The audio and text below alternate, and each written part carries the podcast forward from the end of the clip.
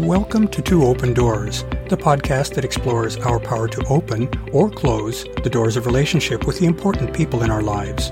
We hope you'll learn from and share your wisdom with our community. Thanks for joining us.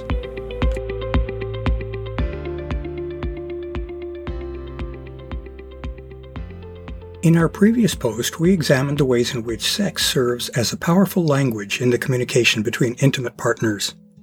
We considered the essential role of touch in intimate interactions, and we also explored how a spiritual element can play a role in taking intimate interactions to a sublime level that isn't otherwise available to us. In this post, we'll step back to focus on the importance of sex positivity in enabling us to enjoy fulfilling intimate experiences. We'll consider what that term means and what it doesn't mean, and we'll also critically examine some of the commonplace social attitudes and beliefs that make it challenging to maintain a sex positive perspective on life.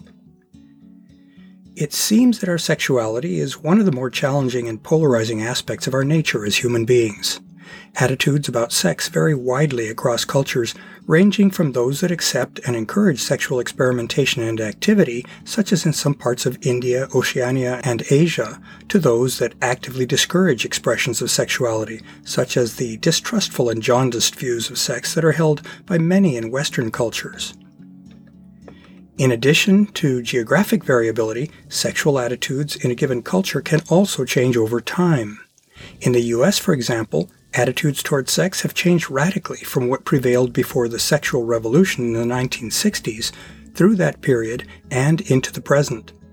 In a microcosmic version of that tremendous variation, a given individual's perspectives on sex can and often do change during the course of their own lifetime. Why do our beliefs and attitudes about sex matter? Simply put, our sexuality is a fundamental facet of who we are as humans.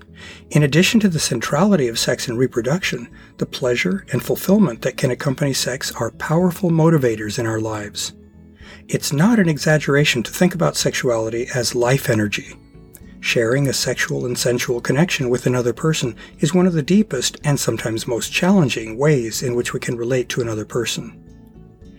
If sexuality is indeed such a guiding force in most people's lives, it stands to reason that our beliefs about and attitudes toward sex can influence whether we experience life as a satisfying and enjoyable journey or as a parade of confusing or even frightening events.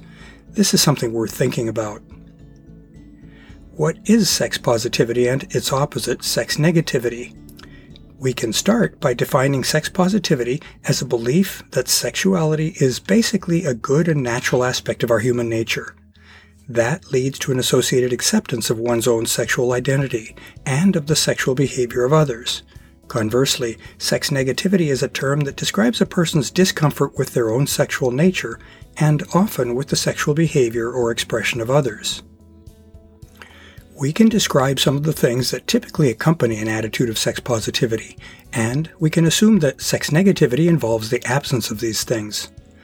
A sex positive person has a healthy interest in and curiosity about sex and its practices. Such a person wants to understand their body and how it works. They want to learn about their sexuality and don't see that subject as taboo or shameful. They are aware of the reality that sexual experiences have physical, cognitive, emotional, and sometimes spiritual components. They demand respect for their personal sexual choices and preferences, and they accord that same respect to others. Looked at objectively, sex positivity is a desirable and liberating attitude to assume. Unfortunately, our culture often makes it difficult for one to embrace and express sex positivity. Let's take a look at why that might be. Sex is certainly abundantly evident in many of the media, such as movies, written words, or internet content. However, that content is often not sex positive. In fact, it can be quite sex negative. As an example, Violent pornography certainly depicts sexual acts, but it can also objectify and fail to show free consent on the part of its subjects. That's not a healthy depiction of positive sexuality. As has often been observed, sex sells. Because sex is a powerful human motivator, it can be used to promote sales of goods and services by associating it with those product offerings. Using sex as a business tool in that manner robs it of its health and growth promoting positivity. We've noted that sex is a powerful motivating force in our lives.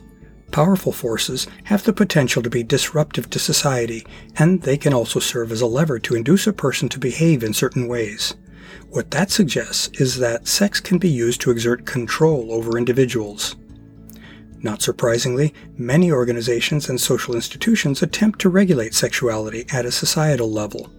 Such is the case with organizations that position sex as corrupting and debasing, or as an inducement to violence and abuse, those organizations may use shame and social pressure to constrain people's sexual choices and behaviors. The exercise of social influence and power is what lies at the heart of politics, and political discussions and policies often deal with sexual matters. Sexual politics is a hot topic in the U.S. The noted sexologist Dr. Marty Klein has written an eloquent book on the subject titled America's War on Sex. This thought provoking work describes how this war is being waged, and by whom, and for what purposes. It's a must read for those who would wish to maintain personal control over one of the most important areas of personal choice, their sexuality. In perusing the daily news, we're often confronted with topics that describe the culture wars that are playing out between different social groups. Those wars can have tremendous impact on people's lives in controversial areas such as abortion policy or the treatment of LGBTQ community members. A substantial segment of the U.S. population holds beliefs and attitudes that fly in the face of the inclusivity and the exercise of personal choice, two things that are earmarks of sex positivity. That in itself makes it challenging to maintain sex positivity in our culture. A person chooses what beliefs and attitudes they wish to hold. That's certainly true of one's perspectives on sex, as in other areas of life. In recognizing this, though, it's good to think about how we go about making those choices. Much of what we believe and feel was put in place long before we developed the ability to reason for ourselves. That includes vitally important perspectives such as how we see ourselves and others, and thus how we treat ourselves and others. A lot of this cognitive formation occurred through the influence of our parents and relatives, as well as through organizations that molded us during childhood, such as churches and schools. Because we absorbed those beliefs through osmosis rather than through well considered personal choice, it's proper to think of what we assimilated as social programming. As adults, we have the ability to consider what we believe and feel. We can also discern whether those beliefs are serving our interests or not. Becoming aware or conscious of our beliefs is a necessary precursor to our having the ability to accept, modify, or reject those beliefs.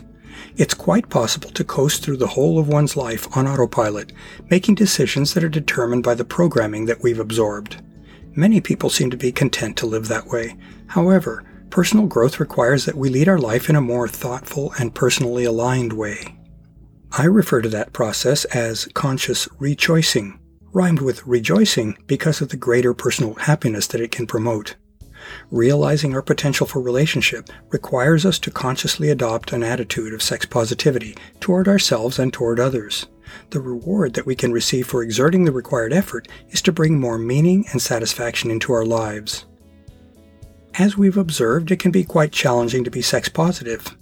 Fortunately, we need not do this on our own. There are various groups that make it their mission to promote sex positivity by nurturing a supportive community and by hosting educational and social events. In the Portland, Oregon area, for example, the Sex Positive Portland organization and the Empowered Pleasure Meetup both advocate for sex positivity, along with numerous other groups with a related focus, such as on polyamory. I encourage Two Open Doors readers and listeners to avail themselves of these valuable resources you may find your life changed much for the better as a result. To learn more about Two Open Doors and to engage with our community, I'd like to invite you to visit the Two Open Doors private Facebook group, the Two Open Doors meetup group, and the Two Open Doors website and blog at twoopendoors.com. I also invite you to contact me directly by writing to me at claude, C-L-A-U-D-E, at twoopendoors.com. I'd love to hear from you, and I'll use your inputs to guide my work on future blog posts and podcast episodes. Thanks for visiting Two Open Doors.